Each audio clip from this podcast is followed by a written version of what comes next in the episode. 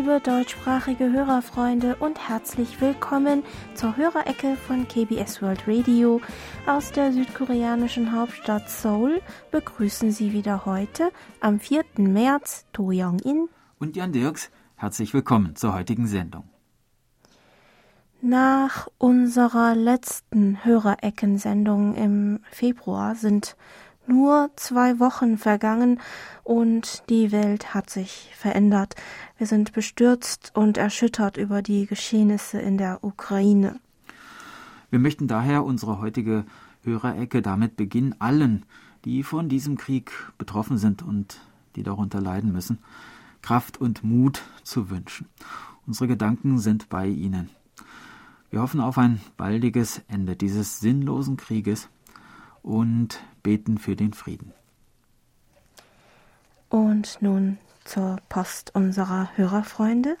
Heute beginnen wir mit der digitalen Post. Über unsere German-Adresse haben sich gemeldet Jawasabi aus dem marokkanischen Setat, der am 18. Februar mit seinem Sony ICF SW 7600G mit Teleskopantenne einen Empfang von Sympo 43233 hatte, Norbert Hansen aus Weilmünster, der uns am 11. Februar mit seinem Grundig-Satellit 3400 mit DE31 mit Simpo 5x5 empfangen konnte und Alfred Albrecht aus Emmendingen, der uns am gleichen Tag mit seinem Grundig-Satellit 2000 mit Teleskopantenne mit Simpo 5x4 gehört hat. Bei Herrn Albrecht bedanken wir uns auch für das weitergeleitete Interview mit der Jazzsängerin Nayun Son aus der Badischen Zeitung. Monitor Bernd Seiser aus Ottenau verzeichnete im Monat Februar mit seinem Grundig-Satellit 700 mit Teleskopantenne einen durchschnittlichen Empfang von SINPO 5x4. Herr Seiser möchte auf diesem Weg außerdem noch Ludwig Strauß-Kim, dem langjährigen Hörerfreund und Organisator vieler KBS-Hörertreffen in Mainz, gedenken, der am 25. Februar 1925 geboren wurde und am 24. März 2018 in Namhae, Korea, verstarb. Von Reinhard Schumann aus Gommern haben wir Empfangsberichte für die dritte Februarwoche erhalten. Vielen Dank. Mit seinem Sangian ATS 909X mit Teleskopantenne konnte er uns unter anderem am 14. und 18. Februar mit Simpo 45444 hören. Monitor Herbert Jörger aus Bühl hörte uns am 16. Februar mit seinem Grundig-Satellit 1000 und eingebauter Teleskopantenne mit SINPO 5x4. Ihr Programm war wieder sehr gut und aufschlussreich, fügte er noch hinzu. Äh, Herr Jörger hat dann noch eine Frage mit Reisebezug angehängt und zwar schreibt er, am Freitag sah ich in der Eisenbahnromantik einen Film über eine Eisenbahnfahrt durch Südkorea. Gibt es eigentlich von Südkorea eine Fährverbindung nach China? Ja, vor der Corona-Pandemie gab es Fährverbindungen zwischen Südkorea und China. Aber derzeit gibt es keine für die Beförderung von Passagieren, nur Frachter sind weiterhin im Betrieb. Davor gab es zehn Verbindungen zwischen dem Hafen von Incheon und chinesischen Städten noch fünf weitere von Pyeongtaek und eine, eine äh, von Kunsan aus. Meistens waren es Frachter, die gleichzeitig auch Passagiere beförderten.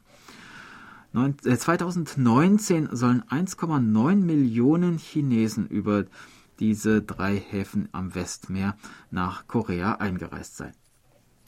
Monitor Dieter Feltes aus Pirbaum berichtet, dass er uns am 24. Februar mit seinem Sony ICFS W7600G mit 10 Meter Langdrahtantenne mit Simpo 24232 gehört hat und schrieb uns, in der letzten Sendung berichteten Sie unter anderem auch von dem Coronavirus. Scheinbar steigen bei Ihnen auch die Inzidenzzahlen.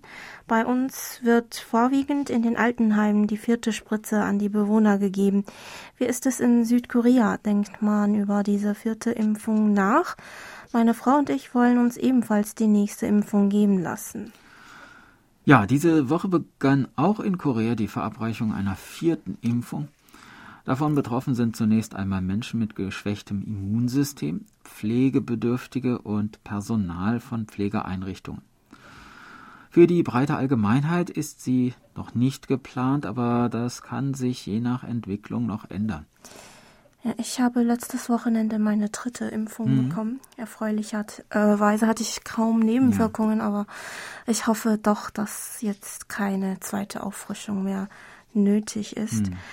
Hm, Monitor Franz Schanze aus dem österreichischen Schrems konnte uns am 25. Februar übers Internet hören und schrieb uns, ich habe die Wiederholung der Sondersendung zum Internationalen Radiotag gehört.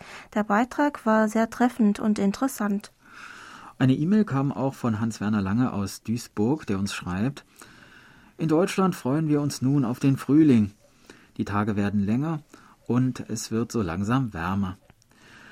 Der Empfang von KBS ist unterschiedlich, aber es ist alles zu verstehen. Das zählt für mich. Was die Wiederholungen anbetrifft, so kann ich sagen, sie sind es wert, wiederholt zu werden. Für mich eine richtige Entscheidung. Auch hier ist es diese Woche tagsüber ziemlich warm gewesen. Heute sollen die Temperaturen sogar bis 14 Grad steigen. Der Frühling ist also ein Stück näher gerückt in der ersten Märzwoche. Und da wir die erste Woche im Monat haben, gibt es wie gewohnt wieder am Ende der heutigen Hörerecke noch die DX-Tipps von Herrn Lange. Nicht vergessen. Mhm. Ähm, dann meldete Reinhard Westphal aus Rostock, dass er uns mit seinem Sony ICF 2001D mit Teleskopantenne am 18. Februar mit Tempo 44334 und am 21. Februar mit Tempo 43433 gehört hat. In seinem Empfangsbericht schrieb er uns außerdem noch, ich bin mal wieder fündig geworden in Ihren Sendungen und war doch recht glücklich, die unterschiedlichen Beiträge hören zu dürfen. Darüber hinaus sind natürlich vielfältige Berichte mit unterschiedlichen Themen auf ihrer Webseite auch zu empfehlen. Der Hörerbriefkasten war kurzweilig und gelungen moderiert. Man konnte die unterschiedlichsten Hörermeinungen wahrnehmen, lustige als auch nachdenkliche. In Peking war Südkorea leider nicht so erfolgreich, aber das sollen die Verantwortlichen in ihrem Land auswerten. Kreuz und quer durch Korea vom 21.02. war ein wahrer Fundus an unterschiedlichsten Beiträgen, die inhaltlich auch zur deutschen Denkweise passen bzw. passen könnten. Insgesamt zeichnen sich ihre Sendungen durch eine Mischung von gelungener Qualität und journalistischem Können aus. Anerkennung. Ja, vielen Dank, lieber Herr Westphal. Wir hoffen, dass Sie auch heute wieder dabei sind und wünschen Ihnen weiterhin viel Hörvergnügen. Monitor Burkhard Müller aus Hilden konnte uns mit seinem Reuter RDR 50C mit 13 Meter Drahtantenne und Deaking und Koch Antennentuner letzte Woche unter anderem am 24. Februar mit Simpo 5x4 hören, wobei der Empfang noch während der Sendung Kreuz und Quer durch Korea noch schwach, aber bei Musik verbindet grandios gewesen sei und am 22. Februar mit Simpo 55455 zur Kurzgeschichte in Literatur zum Hören kommentierte Herr Müller noch tolle Geschichte, fast wie Steinbeck mit seinen Naturbeschreibungen. Ja, das war die Geschichte Das Feld von Icho Sok, die bei Interesse auf unserer Homepage oder per App natürlich auch noch nachgehört werden kann. Iho Sok gehört übrigens zu den wichtigsten Vertretern der modernen koreanischen Literatur und ist vor allem für seine Kurzgeschichten mit ihrer Poetik und den Naturthemen sowie den Beschreibungen äh, vom Leben auf dem Land bekannt. Seine Hinwendung zur reinen Literatur, zur poetischen Ausdrucksweise und zur Natur ganz allgemein war wohl sowohl Ausdruck von Lis ungetrübter Kindheit und Jugend auf dem Lande, als auch seines Schmerzes über den Verlust der Heimat, den er als Schriftsteller während der Kolonialzeit erleben und verarbeiten musste. Wenn der Buchweizen blüht, ist übrigens sein bekanntes Werk, das als eines der sprachlich schönsten Werke der koreanischen Literatur gilt. Einige Auszüge aus dem Werk können Sie übrigens noch auf unserer Homepage nachhören. Den Beitrag finden Sie gleich, wenn Sie den Titel als Suchwort eingeben. Und wir legen an dieser Stelle eine kleine Musikpause ein. Kyrim singt und spielt Pomnal Frühlingstag.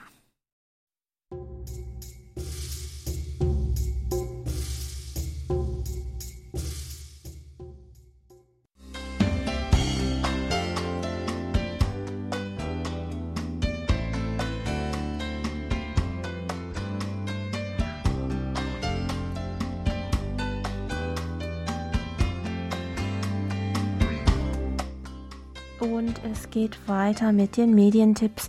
Auch diese Woche wieder ein herzliches Dankeschön an Monitor Erich Kröpke für die Zusammenstellung.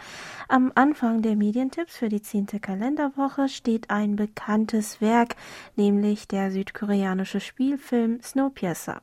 Zu sehen gibt es den Science-Fiction-Film am Montag, dem 7. März um 13.05 Uhr auf Kabel 1 Classics. Der zweite Tipp ist ein Radiotipp. Im Deutschlandfunk gibt es am Sonntag, dem 6. März um 21.05 Uhr das Konzertdokument der Woche.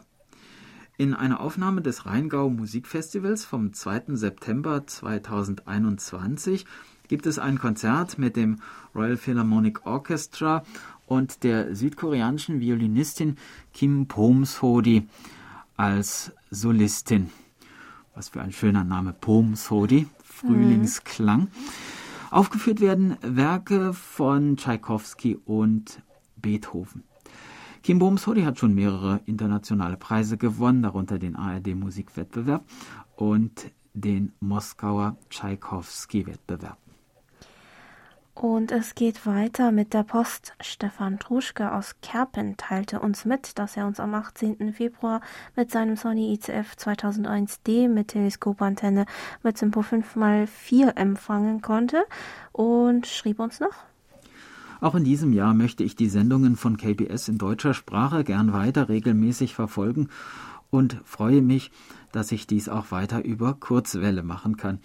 Trotz der Änderungen finde ich das Programm weiterhin abwechslungsreich und interessant. Mich interessieren vor allem die aktuellen Nachrichten und die Sendung Kreuz und Quer durch Korea mit aktuellen Beiträgen aus ihrem Land. Die Sendungen sind hier auf der Frequenz 3955 Kilohertz zurzeit auch sehr gut zu empfangen. Das freut uns. Mhm. Vielen Dank, lieber Herr Truschke. Wir wünschen Ihnen weiterhin viel Hörvergnügen bei bestem Empfang. Monitor Nurich Streichert aus Hildesheim konnte am 19. Februar einen Kurzwellenempfang von Simpo 44333 verzeichnen und erzählte uns noch, dass sein Schwager Norbert am 20. Februar die erste Folge seiner Kurzwellensendung gesendet hat. Wir hoffen, dass Ihr Schwager eine gelungene Premiere hatte, lieber Herr Streichert. Über Facebook haben wir dann noch eine Nachricht von Manfred Prautsch aus Döllnitz erhalten, der uns schreibt, ich habe Ihre Sendung zum ersten Mal am Freitag, dem 18.02.2022 gegen 21 Uhr mitteleuropäischer Zeit auf Kurzwelle klar und deutlich empfangen. Mein Empfänger ist ein alter Tokyo Crusader Weltempfänger mit abgestimmter Loop-Antenne. Macht bitte weiter so und bleibt gesund. Wir hören uns wieder. Das hoffen wir. wir vielen Dank für die Nachricht, lieber Herr Brautsch. Dann haben sich noch über die Internetberichtsvordrucke gemeldet Monitor Michael Willruth aus Frankfurt am Main, der uns mit seinem Sony ICF 7600D mit Teleskopantenne am 11. und am 18. Februar mit Simpo 54444 sowie am 19. Februar mit Simpo 55454 gehört hat und Detlef Olesch aus Bad Pyrmont, der mit seinem Sony ICF 6000L mit Teleskopantenne am 25. Februar einen Empfang von Simpo 54444 verzeichnete. Johann Höchtel aus Österreich berichtet, dass er uns mit seinem Panda T19 am 16. Februar mit Simpo 55545 empfangen konnte und kommentierte, mir hat das Programm gut gefallen. Danke, dass Sie nicht nur Musik gespielt haben, sondern auch einen guten Einblick ins Leben in Korea vermittelt haben. Einen Empfangsbericht haben wir auch von Markus Walter aus dem Ruhrgebiet erhalten, der uns mit seinem Jesu FRG 7007 100 am 13. Februar mit Simpo 45444 und am 18. Februar mit Simpo 55444 gehört hat. Herr Walter fügte außerdem noch hinzu, die Sendung am heutigen 18. Februar war wieder sehr toll und war in sehr guter Empfangsqualität. Die Hörerecke ist meine Lieblingssendung. Ja, unsere auch. das freut uns, lieber Herr Walter. Vielen Dank. Am 13. Februar konnte uns Monitor Paul Gager aus Wien mit seinem Texon S 2000 mit Teleskopantenne mit SINPO 5x3 empfangen. In seinem Bericht schrieb uns Herr Gager noch, laut einer Notiz in einer österreichischen Zeitung waren Spielkarten schon im 12. Jahrhundert in Korea nachweisbar. Würden Sie das bestätigen? Beziehungsweise wissen Sie vielleicht mehr darüber? Nach Europa kamen Spielkarten erst im 14. Jahrhundert. Also wir haben die gleiche Information auf mhm. äh, Wikipedia unter dem Begriff Spielkarte gelesen, also äh, auf Deutsch, aber irgendwie konnten wir keinen Hinweis dazu auf Koreanisch finden, aber auch in koreanischen Online-Nachschlagewerken wird erwähnt, dass die Spielkarten ihren Ursprung vermutlich in Ostasien haben, wo die Herstellung von Kartonplättchen früher als in Europa einsetzte, vor allem in China, wie auf Wikipedia steht. Und von dort aus sollen die Spielkarten ja später auch in andere Länder verbreitet worden sein. Als eine der ältesten Formen des Kartenspiels in Korea wird meistens das Spiel Hatu erwähnt, das vermutlich im 18. oder 19. Jahrhundert von Japan nach Korea kam und heute noch von vielen gespielt wird. Dieses Spiel hatten wir letztes Jahr in der Hörerecke auch kurz vorgestellt. Für Hatu kommen insgesamt 48 kleine Plastikkarten zum Einsatz, auf denen jeweils eine Blume bzw. Pflanze abgebildet ist. Darauf geht auch der Name des Spiels zurück, der wörtlich übersetzt Kampf mit Blumen bedeutet. Westliche Spielkarten mit den Symbolen Kreuz, Pik, Herz und Karo haben sich in Korea wahrscheinlich erst im 20. Jahrhundert verbreitet. Üblich ist hier das sogenannte angloamerikanische Blatt, bei dem die Damen statt D den Buchstaben Q für Queen, Königin, und die Buben statt B den Buchstaben J für Jack tragen. Damit spielen übrigens viele Koreaner ein Spiel, das nur in Korea verbreitet zu sein scheint. Und zwar heißt das Spiel One Card. Hast du das mal gespielt oder hast du nee, mal davon gehört? Nee, ich bin allerdings auch nicht so der Kartenspieler. Hm, naja, ich hm. bin auch ähm, kein Kartenspieler, aber ja. das haben wir, habe ich äh, sehr oft in meiner Kindheit mhm. gespielt.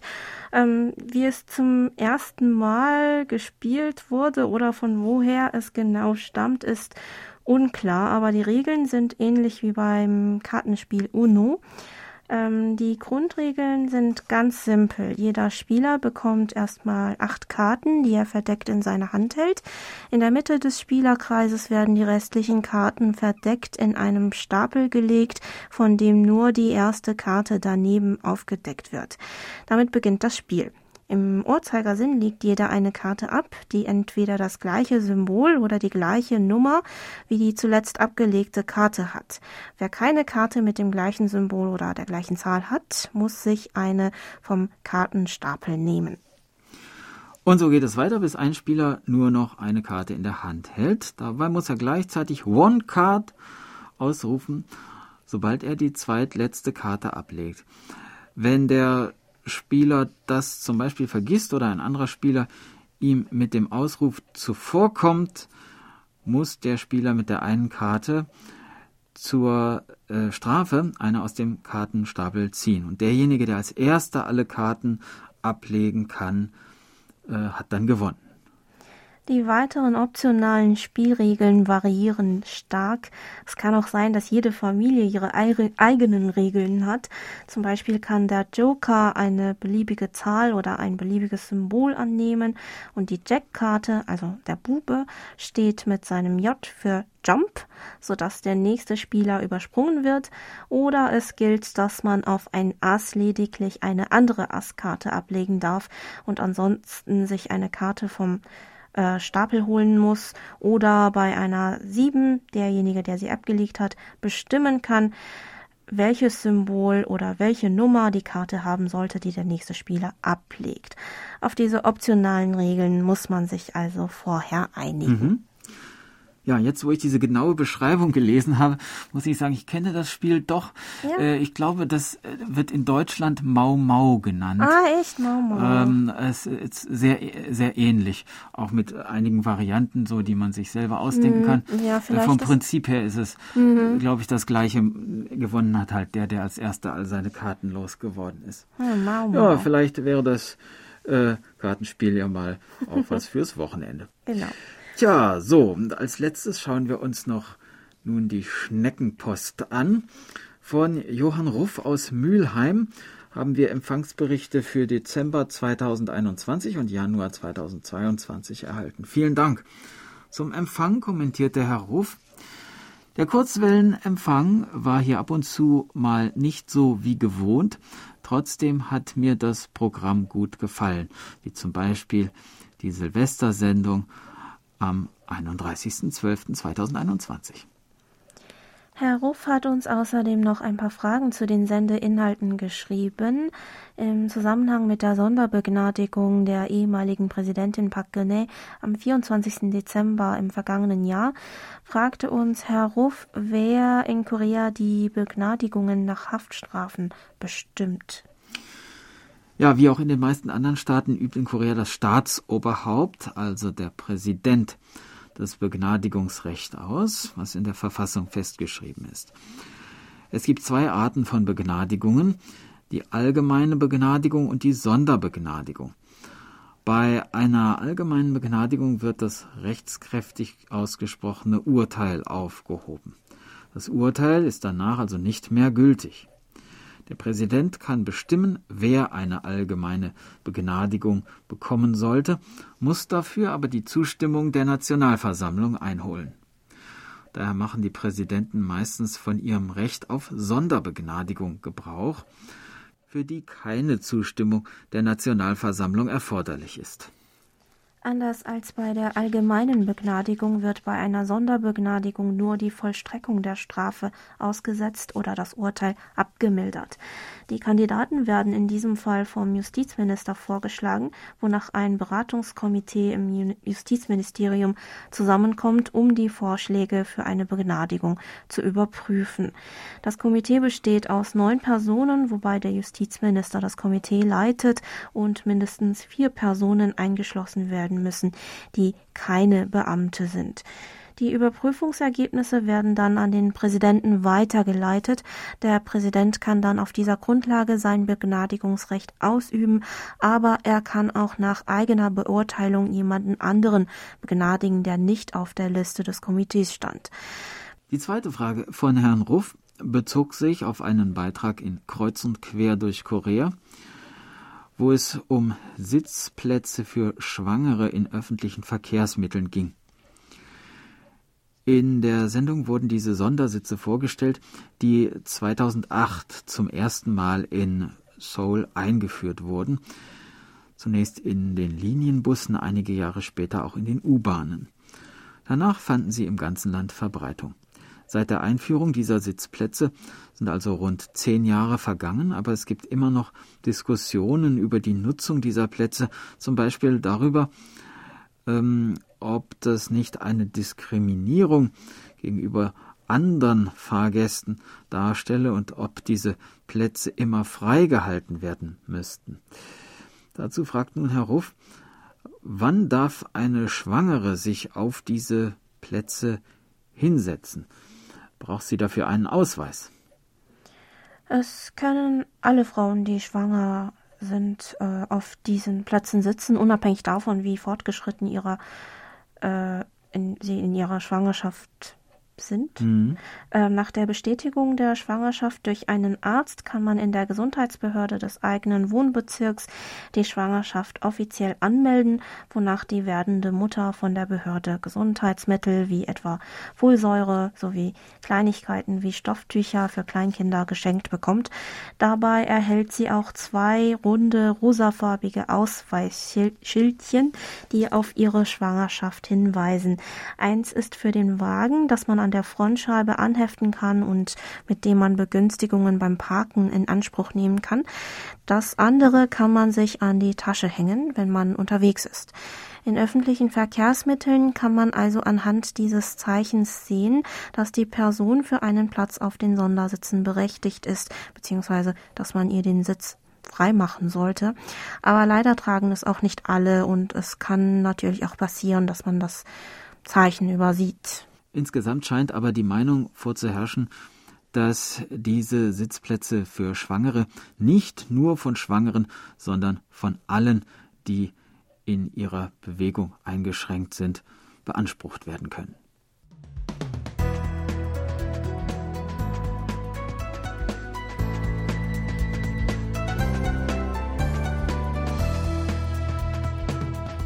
Sie hören KBS World Radio mit der Hörerecke.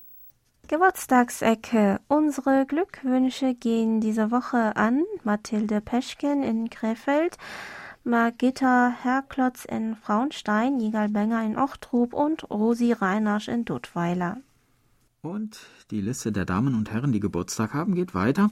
Reinhard Rehse in Düsseldorf, Helmut Lesser in Gebesee, Ralf Ladusch in Cottbus, Monitor Paul Gager in Wien, Kaiser Mulowitz in Berlin, Andreas Fessler in Dresden, Andreas äh, Knetlik vom Rhein-Main Radio Club, Nico Backer in Staatskanal, Reinhard Westphal in Rostock, Iris Cox in Dinslaken, Marise Wilschrei in Dillingen, Bettina Dierauf, Erhard Lauber in Bad Berleburg, Reinhard Pirnbacher vom Museumsradio in Bad Ischl und Bernhard Walch in Bad Rothenfels.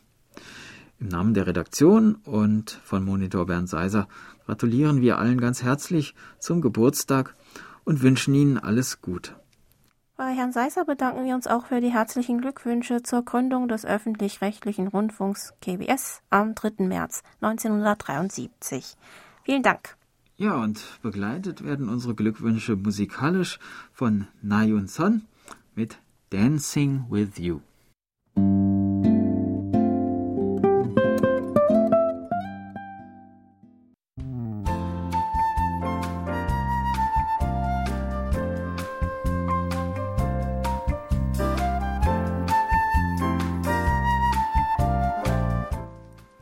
Hallo Wochenende!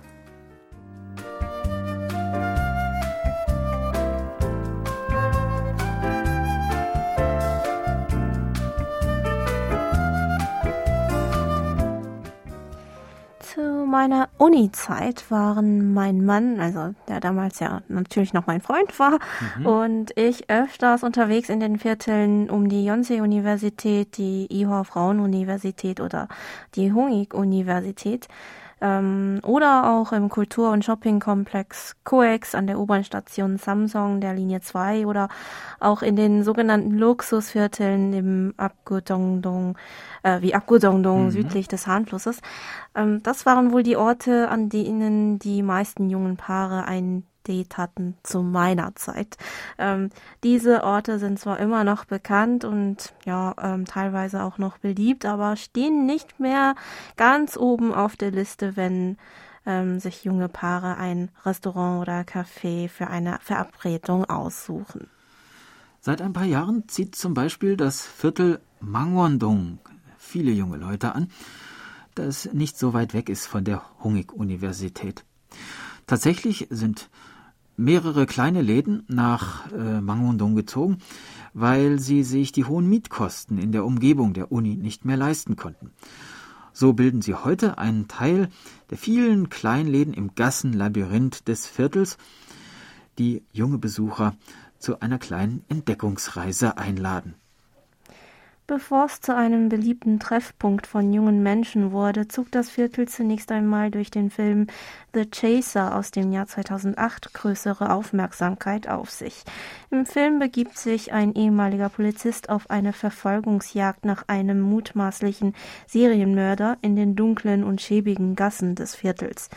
Über dieses schlechte Image waren die Einwohner natürlich überhaupt nicht erfreut, denn eigentlich ist Mangwondong ein lebhaftes und irgendwie auch heimeliges Wohnviertel mit einem engen Gemeinschaftssinn. Das Herz des Viertels ist leicht mit der U-Bahn zu erreichen. Vom Ausgang 2 der U-Bahn-Station Mangwon, der Linie 6, biegt man gleich auf die Straße auf der rechten Seite ein, die vor allem von Lebensmittelgeschäften, kleinen Modeshops, Metzgereien und Fischverkäufern gesäumt ist. Nach ein paar hundert Metern kommt man schließlich am Eingang des Mangwon Marktes an, auf dem die Bewohner des Viertels gerne Fisch und Gemüse sowie gekochte Beilagen zum Reis einkaufen. Der Markt ist zwar ziemlich groß, aber man muss keine Sorge haben, sich hier verirren zu können, da der Markt in eine Richtung geradlinig verläuft. Nach dem ersten Abschnitt des Marktes findet man rechts einen Ausgang, der zu einem Wohnkomplex führt. Auf dem Weg befindet sich ein kleines Café namens Café M, ähm, wobei M für das Viertel Mangon steht, wo man sich hinsetzen kann und zum Beispiel frittiertes Hähnchen oder andere Leckereien, die man auf dem Markt gekauft hat, in Ruhe essen kann. Dazu passen am besten die zwei Craft-Bier-Sorten, die im Café angeboten werden. Für die Herstellung der Biere werden teils lokale Erzeugnisse verwendet. Die Geschmacksrichtung soll von den Bewohnern nach mehreren Umfragen und Verkostungsrunden selbst bestimmt worden sein. Es ist Wochenende und da hat man auf jeden Fall ein Glas verdient. Mhm. Nach der Erfrischung geht man nochmal zum Markt zurück und gelangt durch den anderen Ausgang auf der gegenüberliegenden Seite. Und hier beginnen die kleinen Gassen, in denen sich kleine Cafés und Speiselokale befinden. Vor ihnen kann man sogar lange Warteschlangen sehen. Es gibt auch viele kleine Shops und Papierläden, wo man sich umschauen und einige Kleinigkeiten kaufen kann. Dazu gehört zum Beispiel der Laden Zero Space. Verschiedene Schreibwaren, Poster, Becher, Gratulationskarten und Postkarten sind nach eigenem Design des Ladens mit bunten Bildern aus dem alltäglichen Leben von Menschen versehen. Interessant für Touristen sind auf jeden Fall die Postkarten mit Motiven des Seouler U-Bahn-Netzes oder mit Illustrationen der beliebtesten Sehenswürdigkeiten der Stadt, die farbige Stadtkarte von Seoul und die dekorativen Klebebänder mit Motiven von traditionellen koreanischen Zeremonien. Hunde- und Katzenliebhaber sollten dagegen unbedingt den Laden Your Goods besuchen, in dem vor allem Bilder, Becher, Tumbler und Schreibwaren mit niedlichen Katzen- und Hundemotiven zu kaufen sind. Ein Teil des Profits spendet der Laden an Verbände und Privatpersonen, die sich um ausgesetzte Tiere kümmern. Wohin man sich auch bewegt, man wird immer wieder von solchen kleinen interessanten Läden überrascht.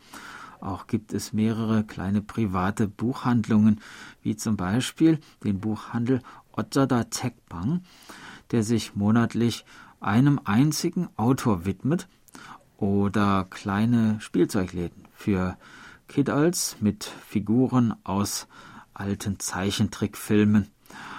Und wenn man nach dem langen Spaziergang durch die Gassen ein wenig erschöpft ist, kann man eine Dessertpause im Schokoladengeschäft Kakao Dada machen, das aus verschiedenen Ländern Kakaobohnen importiert und diese selbst zu verschiedenen Produkten verarbeitet und verkauft. Das war unser Wochenendtipp. Wir hoffen, Sie sind nächstes Mal wieder dabei.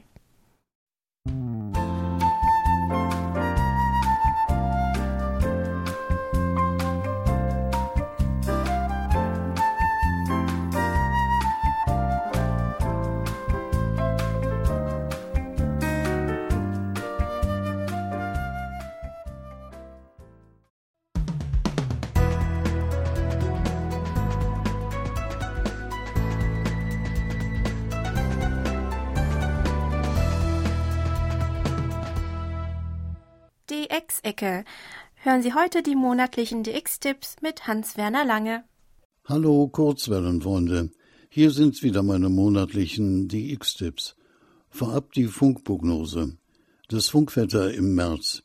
Zwei Effekte sorgen dafür, dass die Empfangsbedingungen sich weiter verbessern. Zum einen werden die Tage wieder länger und zum anderen nimmt die Sonnenaktivität weiter zu. Deshalb wurde eine Sonnenfleckenrelativzahl von 59 angenommen, so Hans Zeckel im ADD-X Radio Kurier. Hier nun die Tipps. Alle Zeitangaben sind in UTC Weltzeit und alle Frequenzangaben sind im Kilohertz. Accession die Sendestation Accession wird nach wie vor im größeren Umfang von der BBC genutzt. Bis zum 26. März kommen von dort die folgenden BBC-Programme in Englisch. 5 Uhr bis 7 Uhr auf 7285 kHz, 7 Uhr bis 8 Uhr auf 12095 kHz, 15 Uhr bis 18 Uhr auf 17830 kHz, 16 Uhr bis 17 Uhr auf 17.640 kHz auf 21.630 kHz. 17 Uhr bis 18 Uhr auf 17.780 kHz. 17 Uhr bis 19 Uhr auf 15.400 kHz. 18 Uhr bis 19 Uhr auf 9.410 kHz. 19 Uhr bis 21 Uhr auf 12.085 kHz, montags bis freitags bis 23 Uhr und 21 Uhr bis 22 Uhr auf 11.810 kHz, montags bis freitags. Deutschland. Shortwave Service Cal hat eine neue Zusammenstellung auf 3985 kHz. Radio Vatikan und Radio Belarus werden nicht mehr ausgestrahlt. Dafür neun Radio Bulgarien in Deutsch und Englisch. Damit ergibt sich folgender Sendeblock. 16 Uhr Radio Tirana Deutsch, 16.30 Uhr Radio Slowakei International Französisch, 17 Uhr Schweizer Radio Deutsch, 18 Uhr Bulgarischer Nationaler Rundfunk in Deutsch, 18.30 Uhr Bulgarischer Nationaler Rundfunk Englisch, 19 Uhr Radio Slowakei International in Deutsch, 19.30 Uhr Radio Slowakei International in Französisch. Vor 16 Uhr läuft tagsüber eine Übernahme von Christian Millings Radio Pop Express. Deutschland. SM Radio Dessau sendet am 13. März 2022 wieder mit 100 Kilowatt aus Moosbrunn in Österreich auf der Frequenz 6070 Kilohertz von 12 Uhr bis 13 Uhr UTC. Thema Elftes Plenum der SED. Ab April strahlt Radio Dessau neben seiner Hauptsendung jeden Samstag um 15 Uhr UTC auf der Frequenz 6070 kHz in chronologischer Reihenfolge alle alten Sendungen von SM Radio Dessau aus. Finnland. Mit einer Sendung am 5. Februar 2022 ist Scandinavian Weekend Radio in das Jahr 2022 gestartet. Die Station darf an neun Samstagen des Jahres 24 Stunden lang senden. Hier die Termine. 2. April, 4. Juni, 2. Juli, 6. August, 8. Oktober, 5. November, 3. Dezember 2022. Gesendet wird auf der Mittelwelle 1602 kHz und zwei der vier Kurzwellen 5980, 6170, 11690 und 11720 kHz. Griechenland. Ein weiteres Land ist im Begriff, sich aus dem Kurzwellenrundfunk zu verabschieden. Der griechische Rundfunk ERT hat entschieden, die Ausstrahlung am 31. März 2022 zu beenden. Eine Hintertür bleibt jedoch offen. Das Außen- und das Verteidigungsministerium wurden von der Möglichkeit in Kenntnis gesetzt, die Sendeanlage auf ihre Kosten in Betrieb zu halten. Für den Kurzwellendienst gibt ERT noch immer drei Frequenzen an. Schon seit Jahren ist aber nur noch ein Sender auf 9420 Kilohertz aktiv. Er wird zwischen 18 Uhr abends und 8.05 Uhr morgens Weltzeit mitunter auch bis in den Mittag eingeschaltet. Soweit für heute die Tipps und damit wie immer beste 73 und 55 bis zum nächsten Mal.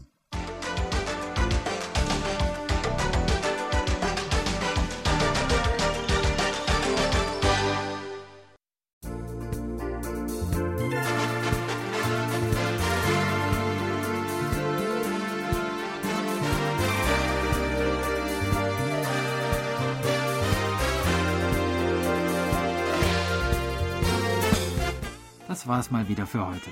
Vielen Dank fürs Zuhören und ein schönes Wochenende wünschen Ihnen To Young In Und Jan Dirks, auf Wiederhören und bis nächste Woche.